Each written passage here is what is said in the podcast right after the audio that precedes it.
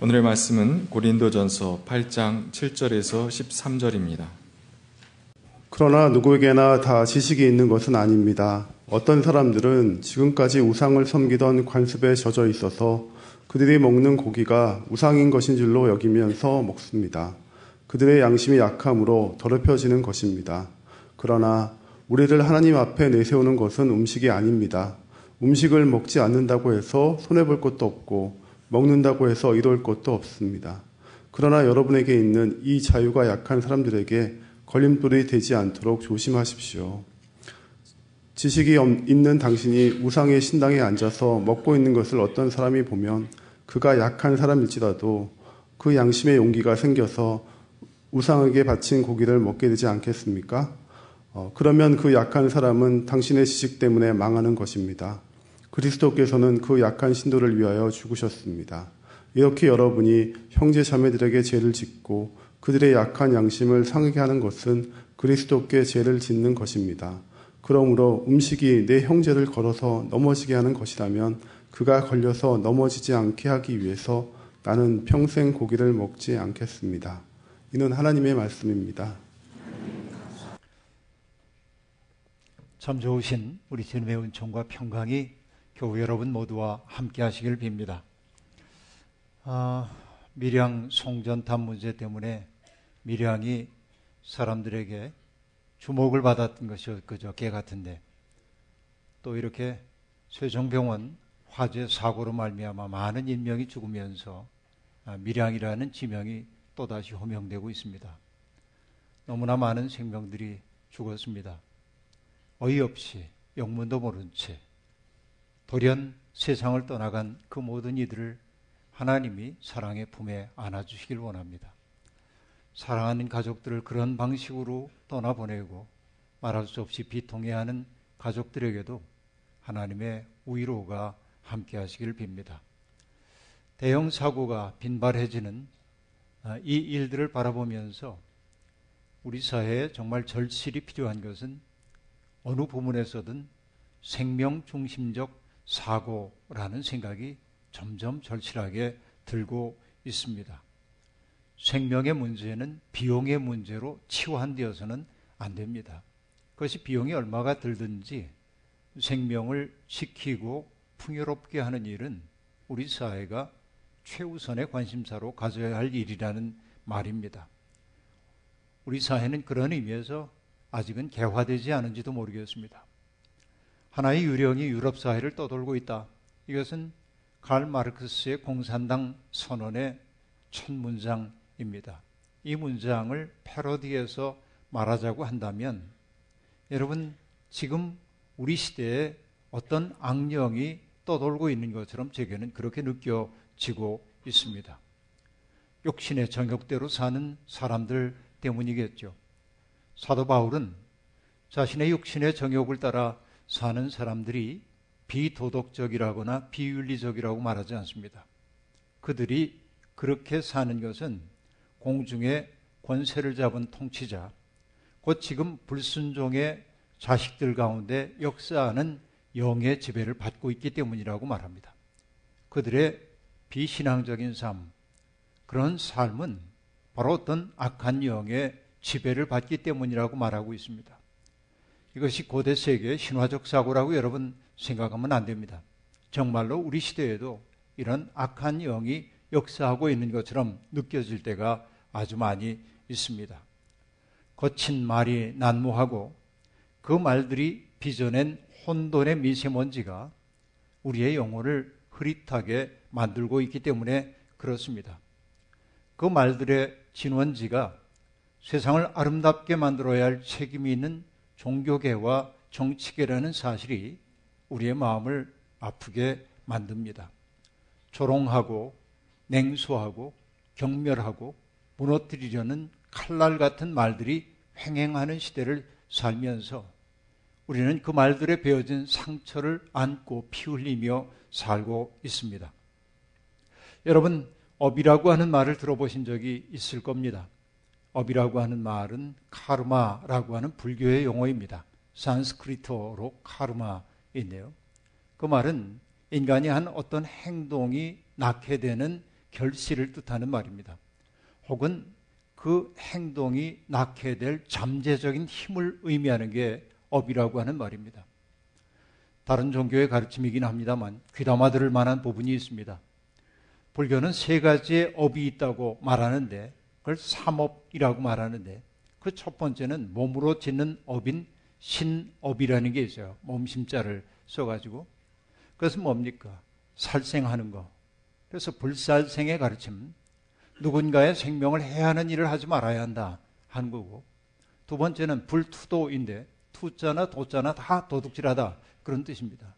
그러니까 남이 주지 않은 것을 자기의 것으로 삼으려고 하는 그 욕심스러운 마음 이게 몸으로 지는 죄예요. 그 다음에 세 번째는 뭐냐면 사음 음란한 짓을 하는 거 이게 몸으로 지는 죄라고 얘기합니다. 순서를 바꿔서 얘기하면 그 다음에 뜻으로 짓는 업이 있습니다. 이것을 뜻의자를 써가지고 의업 그렇게 말하고 있는데 여기에는 그 유명한 탐진치 세 가지가 있습니다. 탐욕을 부리는 거, 과도한 욕심 부리는 거, 진이라고 하는 것은 성내는 거, 그렇죠? 화를 내고 격분하고 이런 것들이 진이죠. 그 다음에 치라고 하는 것은 어리석음입니다. 자기가 뭔가 안다고 생각하지만 어리석은 자들이 얼마나 많이 있습니까? 그런데 삼업 가운데 하나가 뭐냐면 구업입니다. 입으로 짓는 죄입니다. 그 구업이라고 하는 게 아주 네 가지로 설명이 되고 있는데 그게 참 기가 막힌 이야기들입니다. 첫째는 뭐냐면 거짓말인 거짓말인 망어입니다. 망령된 말을 한다고 한 말이죠. 또 한 입으로 두 소리 하고 이렇게 하는 양설 혀설자 써가지고 혀가 갈라진 거예요. 뱀처럼. 이것이 양설입니다.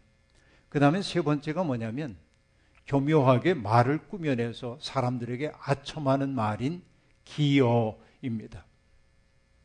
마지막에 뭐냐면 욕하고 험담하고 무너뜨리는 말인 악구, 악할 악자의 구자입니다. 이런 죄를 짓는다는 거예요. 사람은 이런 죄를 지으며 삽니다.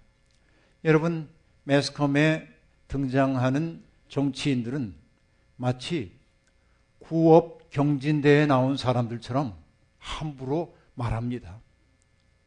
그들의 말을 듣고 있으면 내가 인격적으로 모욕을 당한 것 같은 그런 생각, 마치 구정물을 뒤집어 쓴 것 같은 불쾌감이 느껴집니다.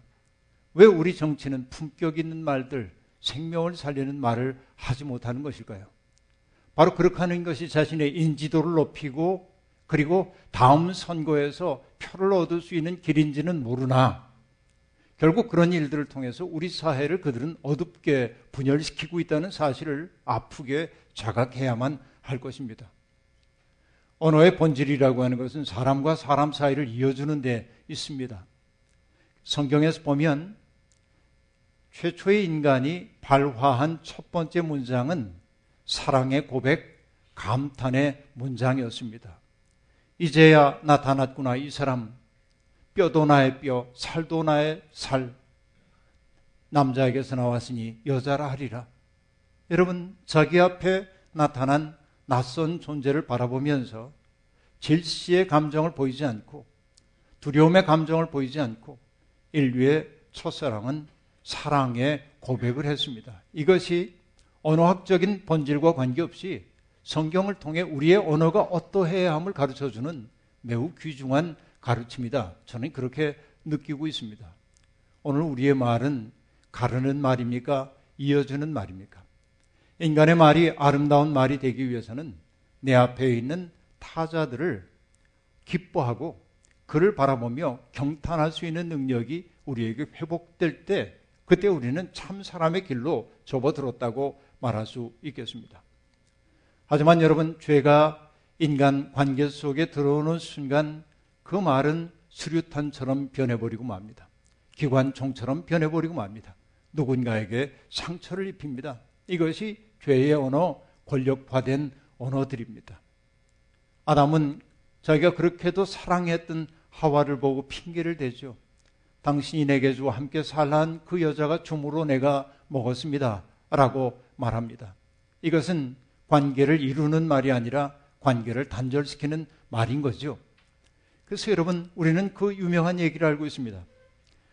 마틴 하이데거라고 하는 철학자가 숲길 홀츠베게라고 하는 책에서 한 유명한 문장이 있습니다. 그는 이렇게 말합니다. 언어는 존재의 집이다 하고 말합니다. 언어는 존재의 집이다. 참 어려운 말처럼 들립니다. 그는 우리의 언어가, 언어살이가 곧 우리가 사는 장소라고 얘기를 하고 있는 겁니다. 말이 좀 어렵죠. 쉽게 얘기할 수 있습니다. 그가 사용하는 언어를 보면 그가 어디에 속한 사람인지를 알 수 있다. 그런 말로 이해하면 되겠습니다. 기독교인들은 하나님께서 말씀으로 세상을 창조하셨다고 굳게 믿습니다. 하나님이 그 어둠과 혼돈으로 가득 차 있는 세상을 바라보면서 빛이 있으라 하자 빛이 있었다. 성경은 그렇게 말합니다. 창공은 그 공창을 통하여 나누라고 얘기할 때 공창이 생겨났습니다. 하나님의 말씀과 실행 사이에 조금의 틈도 없었습니다. 그 일치, 그 에너지로 가득 찬 말씀, 그것이 세상을 창조했습니다. 그러나 하나님이 말씀으로 세상을 창조했다는 말은 하나님에게만 해당되는 말로 여겨서는 안 됩니다. 우리도 말로 세상을 창조합니다. 오늘 내가 이 자리에 서서 여러분을 칭찬하고 그리고 여러분의 존재를 보고 감탄하고 경탄의 언어를 쏟아낼 때 여러분은 대접받은 것처럼 흐뭇할 겁니다. 그리고 그 흐뭇함을 안고 세상에 나아가 나누어주며 살 겁니다. 그러나 여러분 내가 여러분에게 욕설을 퍼붓고 비난하고 못났다고 말한다고 한다면 여러분은 모욕받은 마음 가지고 가서 그런 어두운 세상을 만들게 될 겁니다. 우리가 쓰는 말이 우리가 사는 세상이 되는 법입니다. 그러므로 정말 말은 아름다워져야 합니다. 그렇죠? 침묵으로 고라진 말이어야만 합니다. 살리는 말이어야만 하는 겁니다. 여러분, 말뿐만이 아닙니다. 우리는 우리가 하는 행동 하나하나를 통하여 우리가 살고 있는 세상을 만들고 있습니다. 믿음의 사람이란 어떤 사람일까요? 내가 예수 그리스도의 구속의 은총을 믿습니다라고 고백하는 사람일까요? 물론 그것이 기본일 겁니다. 그러나 믿음의 사람들이 있는 곳에 어떤 사건이 벌어져야 합니까? 냉랭하던 세상이 온기가 감도는 곳, 생명이 발화될 수 없었던 곳에서 생명이 살아나는 곳이 되어야만 우리는 믿는 사람이라 말할 수 있을 겁니다. 하나님의 창조적인 사랑이 우리를 통해 드러날 때 우리는 비로소 믿는 사람답다고 말할 수 있을는지 모르겠습니다.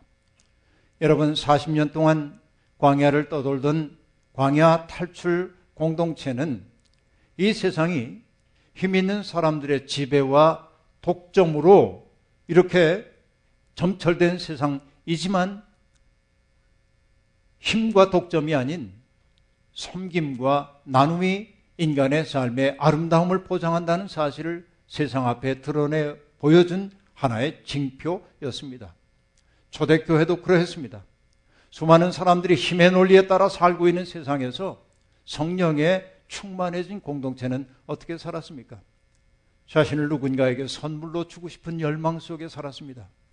자기의 것, 자기의 것이라 주장하지 아니하고 필요한 사람들에게 나누어 주며 살았습니다. 바로 이것이 성령이 일으켰던 사건인 것입니다. 바로 기독교인들이 있는 곳에서 벌어져야 하는 사건이 바로 그런 것이라고 말할 수 있겠습니다. 여러분, 교회는 그렇게 아름다운 공동체가 될 소명 가운데 있습니다. 하지만 여러분 어떻습니까? 이 자리에 계신 많은 분들도 교회로부터 상처를 입은 이들이 참 많지요. 정말 도처에서 그런 얘기들이 들려옵니다. 교회 다니면서 위로받고 힘을 얻고 용기를 얻어야 하는데 그 속에서 불쾌함을 경험하고 모욕을 당한 것 같고 그리고 지친 사람들이 너무도 많습니다. 사실 교회라고 하는 게 흠결 없는 사람들만의 모임은 아닙니다. 정말 흠이 많은 사람들이죠. 우리 모두가 다 그렇습니다. 누구를 가리킬 것도 없이 우리 모두 그러합니다. 그래서 종교 개혁자인 마틴 루터는 교회를 가리켜서 거룩한 창녀라고 얘기했습니다. 왜냐하면 우리는 모두 그런 죄 가운데 있다는 얘기입니다. 우리는 성도라고 하는 이름으로 불리웁니다.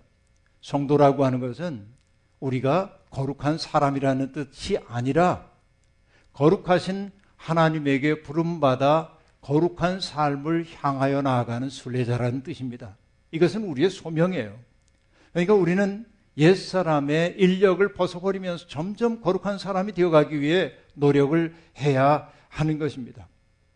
여러분, 바로 그렇게 살기 위해서 우리에게 필요한 것은 무엇입니까? 성령의 능력이 우리 가운데 있기를 바라는 거예요. 또 힘을 다하여 우리가 나의 본성을 극복해 가면서 하나님 나라를 지향해 가는 일이라고 말할 수 있겠습니다. 사도 바울은 초대교회의 윤리를 정초한 인물이라고 누구나 다 이야기를 하고 있습니다. 그는 아름다운 공동체를 이루기 위해서 어떠해야 한다고 말합니까? 성도들이 서로 지체가 되어야 한다고 말합니다. 나 혼자는 불안정한 사람이기 때문에 그리스도의 몸을 이루기 위해 나의 내가 받았던 은사를 내놓고 그 은사들의 나눔을 통하여 그리스도의 몸을 지탱해 가야 한다고 말씀하고 있습니다.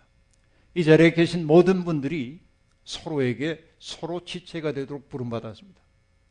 바울 사도의 서신을 읽다 보면 서로라고 하는 말이 대단히 자주 나오고 있음을 알 수 있습니다. 여러분 의도적으로라도 성경 읽으면서 서로라고 하는 단어를 한번 찾아보십시오. 제가 얼핏 몇 가지만 얘기해 볼 수 있습니다. 서로 무거운 짐을 나누어 주십시오. 서로 존경하기를 먼저 하십시오. 서로 다정하게 대하십시오. 서로 격려하십시오. 이런 말들이 가득 차 있습니다. 이것이 여러분 그리스도의 몸으로서의 공동체를 이루는 하나의 삶의 방식이라고 말할 수 있겠습니다. 여러분, 이런 일치와 사랑의 분위기 어떻게 가능할까요? 앞서도 말씀드린 것처럼 성령의 능력이 우리 교회 속에 역사해야 합니다. 우리를 하나 되게 하고 있는 성령의 뜨거운 능력이 우리 속에 역사해야 합니다. 그 성령이 뜨겁게 역사할 때 우리는 허물 많은 우리의 이웃들을 사랑의 눈으로 바라보고 그들을 품어 안을 수 있는 겁니다. 나의 부끄러운 모습을 가감없이 그들 앞에 드러내놓을 수 있는 겁니다. 이것이 필요합니다. 그러기 위해서는 여러분 어떻게 해야 할까요? 기독교인들은 이 공동체 안에서 두 가지의 윤리를 늘 명심하고 살아야 합니다. 바울 사도가 가르치는 그 첫 번째 윤리는 뭐냐면 특권의 포기입니다. 나는 이러한 사람이니 마땅히 이런 대접을 받아야 돼 라는 생각이 공동체의 화평을 깨뜨릴 때가 대단히 많이 있음을 알 수 있습니다.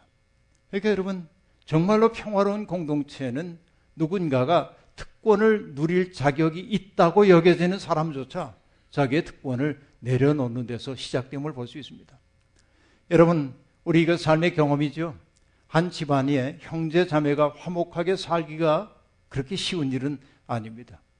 특별히 부모님이 세상을 떠나고 유산을 분배하는 문제가 발생되게 되면 그렇게도 가까운 것처럼 보였던 형제 자매들이 서로 눈치 보고 때로는 원수로 변하기도 합니다. 여러분, 돈이 사람들 사이에 관계를 규정하기 시작할 때 그 관계는 산산조각 나고 마는 겁니다. 그 문제 해결하는 길은 무엇입니까? 누군가가 자기가 누릴 수 있는 것을 과감하게 내려놓고 자신의 욕심 내려놓고 상대방의 입장에 서서 생각을 하기 시작하면 의외로 일이 순조롭게 풀리기도 하는 겁니다. 내가 주장해야 할 내 몫을 자꾸만 주장하다 보면 이것이 갈등의 소지가 있게 되는 겁니다. 그러니까 여러분, 평화의 길은 특권을 내려놓는 데서부터 시작된다. 이렇게 말씀을 드리고 싶습니다. 여러분, 이전에 많이 부르던 복음성가 기억나세요? 낮엔 해처럼 밤엔 달처럼 우리 꽤 많이 불렀었죠. 그 2절 가사에서 그 가사의 작사자는 이렇게 얘기합니다. 자기는 맑은 사람, 아름다운 사람이 되어 살고 싶어요. 착하게 살고 싶어요. 근데 잘 안 돼. 왜 안 되냐면 가사가 이렇게 고백하고 있습니다. 그러나 나는 주는 것보다 받는 것 더욱 좋아하니 나의 입술은 주님 닮은 듯 하나 내 마음은 아직도 추하여 받을 사랑만 계수하고 있으니 예수여 나를 도와주소서. 그렇죠? 내가 받아야 할 사랑만 카운트하고 있으니까 내가 더러워지는 거예요. 더러운 삶은 다른 것 아니야. 내가 받을 사랑만 계수하는 거예요. 깨끗한 사람의 삶이라는 것은 무엇입니까? 받을 사랑이 아니라 내가 줄 수 있는 사랑을 카운트하고 사는 것. 내가 누군가에게 선물로 나를 주려고 하는 마음으로 사는 것. 이것이 맑은 삶, 깨끗한 삶의 단초라고 말할 수 있겠습니다. 특권을 내려놓을 때 여러분 놀랍게도 영적인 자유, 세상이 주는 것과 같지 아니한 영적인 자유가 우리의 내면 속에 유입됩니다. 이게 여러분 그들에게 주어지는 하나의 특권입니다. 둘째로 우리가 어떤 일을 하더라도 그것이 교회의 덕이 되는지를 늘 생각하려는 겁니다. 내가 하는 생각이 내가 하는 판단이 옳다고 믿는다 할지라도 그것이 교회 전체의 평화를 무너뜨리는 일이라고 한다면 그것을 잠시 내려놓을 수 있어야 한다는 얘기입니다. 그것이 바로 교회의 덕을 세우라고 한 말과 유관하다고 말할 수 있겠습니다. 내 뜻을 관철시키기 위해 말하고 행동하는 이들이 많아질 때 교회는 차갑고 냉랭한 공간으로 변하게 마련입니다.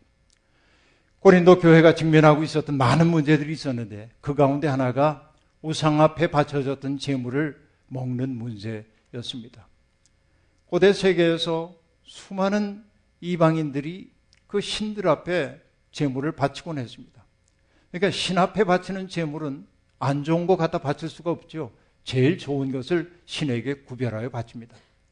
그러나 신에게 바쳐졌던 그 재물을 제사장들이 다 먹을 수가 없기 때문에 그 재물이 시장으로 풀려 나오곤 했습니다. 그래서 사람들은 압니다. 시장에서 구할 수 있는 가장 좋은 고기는 바로 신전에서 나온 것임을 말입니다. 그러니까 우상을 숭배하는 사람들은 다른 신을 숭상하는 사람들은 바로 그 고기를 사 먹는 것을 오히려 기쁨으로 여깁니다. 그러나 유대인들은 바로 우상 앞에 바쳐졌던 재물을 먹는 순간 자기의 영혼이 오염될 것을 우려해서 그 고기를 절대로 먹을 수가 없었던 겁니다. 그런데 고린도에서 살고 있던 사람들, 그러니까 우상 앞에 바쳐졌던 재물 먹는 것이 아무 문제가 되지 않았던 사람들이 교회로 들어왔습니다. 그러자 갈등이 생겨났어요. 유대인과 이방인 사이에. 이 문제 때문에 교회가 분열의 위기에 처하게 됩니다. 그때 바울 사도가 하는 얘기가 바로 그겁니다. 간단하게 얘기하면 이런 겁니다. 나는 우상이라는 건 본래 없고 본래 공허한 것이고 헛것인 줄 알기 때문에 우상 앞에 바쳐졌던 재물 먹는 일에 아무 거리낌이 없다. 내 영혼에 아무런 영향도 못 미쳐 그것이.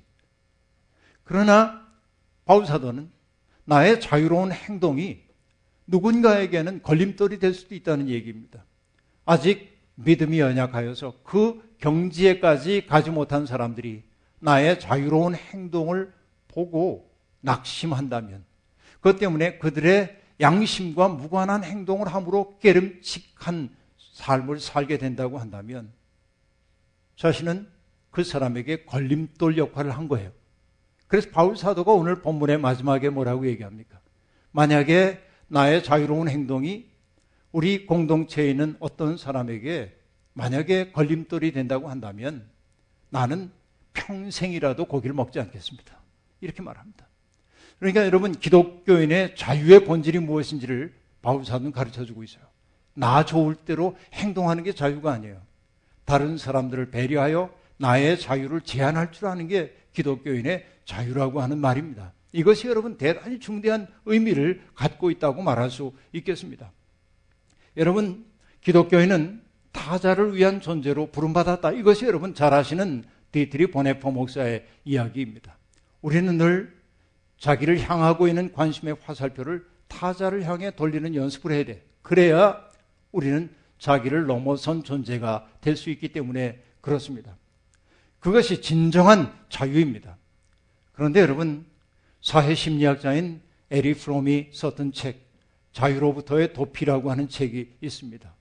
사람들은 다 자유를 사랑하는 것처럼 보이지만 아니에요.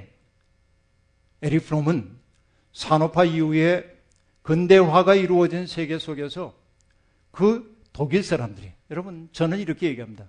베토벤을 낳고 괴테를 낳았던 독일 사람들이 나치즘을 용인하고 나치즘에 동조했다는 사실이 아이러니에요. 있을 수 없는 일입니다. 그들은 왜 나치즘에 동조했을까요? 에릭 프롬은 바로 그 궁금증을 가지고 분석을 시작한 겁니다. 그리고 쓴 책이 자유로부터의 도피예요. 그러니까 여러분 산업화와 근대화가 했던 일 가운데 하나가 뭐냐면 우리를 이전 시대의 권위로부터 해방시켜 줬어요. 종교로부터도 해방되고 관습으로부터 해방되고 내가 할 수 있는 그 선택의 공간이 점점 넓어진 거예요. 이게 사람은 자유로워졌습니다. 근데 여러분 자유로워지고 나니까 행복해져야 하는데 행복하지 않은 거예요. 불안해지기 시작했어요. 내가 내 생을 선택해야 하고 선택한 거에 대해서 책임을 져야 하고 불안감이 찾아왔고 그리고 고독감이 찾아오고 왠지 모를 불확실을 견딜 수가 없는 거예요. 이전엔 공동체가 감당해주고 있었던 삶의 불확실함을 나 혼자 견뎌야 되는 거예요. 그래서 여러분 사람들은 자유를 사랑하지만 자유를 싫어하기도 하는 거예요. 그래서 사람들이 선택하는 첫 번째 선택지가 무엇인지 아십니까? 그것은 뭐냐? 자기보다 더 큰 권위 앞에 자기를 맡기는 거예요. 자기의 권위를 거기다 갖다 맡겨. 내 자유를. 이것이 사람들이 선택하는 첫 번째예요. 불안감으로부터 벗어나기 때문에 그렇습니다.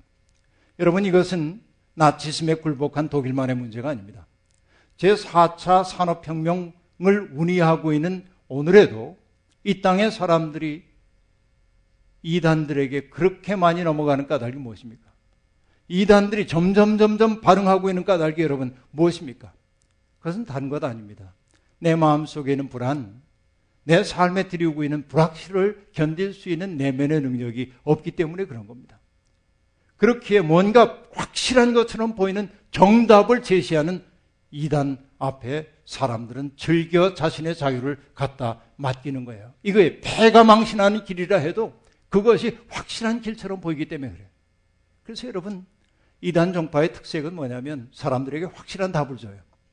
근데 참 종교는 뭐냐? 인생은 불확실한 것이라는 사실을 인정하고 그것을 내 삶의 일부로 받아들이고 용기를 내 하나님이 우리를 인도하시는 길로 가자고 말한다는 거예요. 그 불확실함을 견딜 수 있어야만 하는 겁니다. 그래서 여러분, 자유라고 하는 것이 두려워질 때 사람들이 선택하는 그 첫 번째가 자유로부터의 도피라고 얘기했죠. 사람들은 어떤 것들을 합니까? 그렇게 자유로부터 도피해서 누군가의 권위에 의지하기도 하고 자기 망각의 길을 선택하기도 합니다. 이것이 나타나는 증상이 뭐냐면 중독이에요. 나를 잊고 싶기 때문에 사람들은 일 중독, 그렇죠? 알코올 중독, 또 스마트폰 중독, 쇼핑 중독, 그렇죠? 뭐 섹스 중독 이런 그 중독 속에 자기를 잊어버리고 싶어 합니다. 이게 뭐냐면 스스로를 다 노예로 만드는 일들입니다. 그러나 여러분, 내게 주어져 있는 불안한 자유, 그 자율성을 가지고 새로운 삶을 모색하는 사람들이 있습니다. 바로 예수 그리스도 같은 분이 그러합니다. 유대교라고 하는 강관 체제 속에서 예수님은 전혀 다른 삶의 길을 걸어가셨습니다. 하나님 나라라고 하는 지향점을 분명히 하고 불확실하지만 당당하게 그 길 걸어가셨습니다. 지향이 분명했기 때문에 주님은 자기 앞에 있는 어떠한 저항에도 흔들리지 않는 든든함을 갖고 사셨습니다. 십자가조차도 그분의 길을 막을 수 없었습니다. 바로 이것이 예수의 길, 생명의 길입니다. 바울 사도 역시 바로 그런 인생을 사셨던 것 우리는 잘 알고 있죠. 그렇습니다.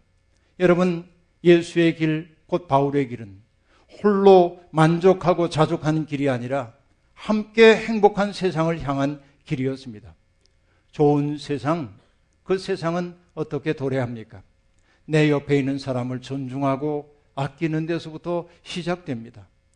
내가 누군가의 복의 통로가 되고 싶은 마음의 열망으로부터 비롯됩니다. 여러분, 예배의 자리에 나오신 여러분, 잊지 마십시오.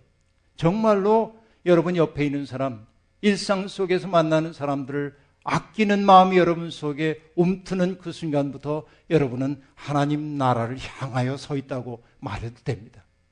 만약에 교회를 평생 다녔다 해도 자기만 알고 이웃들을 아끼지 않는다면 미안하지만 그는 교회를 그저 다닌 거예요. 이거를 분명히 알아야 돼요. 여러분, 문제는 스스로 안다고 생각하는 사람들입니다. 섰다고 생각하는 사람들 말입니다. 그들은 믿음이 연약한 사람들을 존중하지 않습니다. 남이야 어떻든 자기 좋을 대로 초신하는 사람들이 많습니다. 그런 이들을 향해 바울은 이렇게 말합니다. 모든 것이 다 허용된다고 사람들은 말하지만 모든 것이 다 유익한 것은 아닙니다. 모든 것이 다 허용된다고 사람들은 말하지만 모든 것이 다 덕을 세우는 것은 아닙니다. 아무도 자기의 유익을 추구하지 말고 다른 이의 유익을 추구해야 합니다. 바로 이것이 우리에게 주어져 있는 자유의 목표라 하는 얘기입니다. 남의 유익을 추구하는 길, 바로 그것이 십자가의 길이고 구원의 길입니다. 하지만 세상 어디에나 누군가에게 걸림돌이 되는 사람들은 있게 마련입니다. 성도들은 그렇기 때문에 내가 걸림돌이 되지 않기 위해 바울 사도의 말을 명심해야 합니다. 그는 이렇게 말합니다. 지식은 사람을 교만하게 하지만 사랑은 덕을 세웁니다. 자기가 무엇을 안다고 생각하는 사람은 아직도 그가 마땅히 알아야 할 방식대로 알지 못하는 사람입니다. 여러분, 내가 뭔가 안다. 나만큼 아는 사람 어디 있어? 그런 마음이 들거든. 이 말씀 명심하세요. 마땅히 알아야 하는 방식대로 알지 못한다. 선언적인 얘기예요. 이게 중요한 거예요.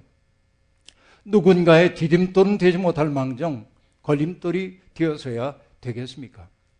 여러분, 저는 이렇게 생각합니다. 인간 다움의 가장 큰 특징은 배려라고 생각합니다. 여러분, 하이데거라고 하는 철학자는 배려를 사람이 다른 사람에 대하여 취하는 태도 일반을 가리키는 말로 사용했습니다. 협력적일 때도 배려하는 거예요.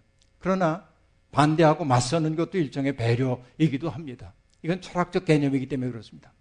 그러나 제가 사용하는 배려라고 하는 말은 나의 옆에 있는 사람을 바라보면서 그를 위해 마음 쓰는 것을 저는 배려라고 말하고 싶어요. 여러분, 우리는 그런 존재로 부름을 받았습니다. 우리는 이웃들이 필요로 하는 것을 줄 수 있어야 합니다. 성경은 배고픈 사람에게 먹을 것을 주고, 목마른 사람에게 마실 것을 주고, 헐벗은 사람을 입히고, 나그네를 영접하고, 병원에 있는 사람 위로하고, 감옥에 갇힌 사람 찾아가는 그것을 뭐라고 얘기하고 있습니까?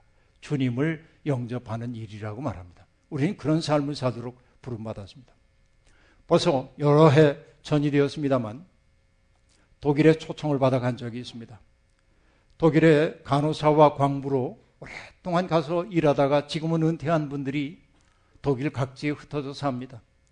너무나 고생을 함께 했기 때문에 그리움이 큽니다. 그래서 그분들은 4년에 한 번씩 독일의 어떤 장소에 모여서 함께 모여 친교도 나누고 예배도 드립니다. 저는 그 모임이 흩어졌다가 9년 만에 다시 모이는 모임에 주 강사로 부름을 받아갔습니다. 그리고 아침과 점심 이후에 오후 시간 저녁까지 말씀을 하루 종일 전했습니다. 사흘 동안의 집회를 다 마치고 이제 각지로 흩어질 시간이 되었습니다. 예를 들면 베를린에서 온 교인들이 관광버스를 타고 베를린을 향해 떠나갑니다. 그러면 차를 기다리고 바깥에 서 있던 사람들이 이렇게 서서 찬송을 불러요. 우리 다시 만날 때까지 하나님이 함께 계셔. 눈물 나는 순간입니다. 언제 다시 만날는지 알 수가 없어요. 어쩌면 죽음이 그들을 갈라놓을지도 몰라요. 저도 울컥 해줬어요. 차 하나하나를 그렇게 떠나 보냅니다. 다 보내고 나서 저는 그 모임을 주관하고 있었던 뒤셀도르프에 있는 목사님과 함께 루터가 종교개혁을 일으켰던 여러 도시들 돌다가 아주 늦은 시간에 도이스부르크라고 하는 도시에 들어갔습니다. 함께 갔던 이들 가운데 그 도시에 사는 사람들 각자의 숙소로 돌아갔습니다. 다음날 아침 그분 가운데 어떤 분이 제 숙소를 찾아와서 이야기를 나눕니다. 목사님, 간밤에 집에 들어갔더니요. 식탁 위에 정결한 식사가 차려져 있었습니다. 어, 누가 그랬어요? 묻자 그분이 대답합니다.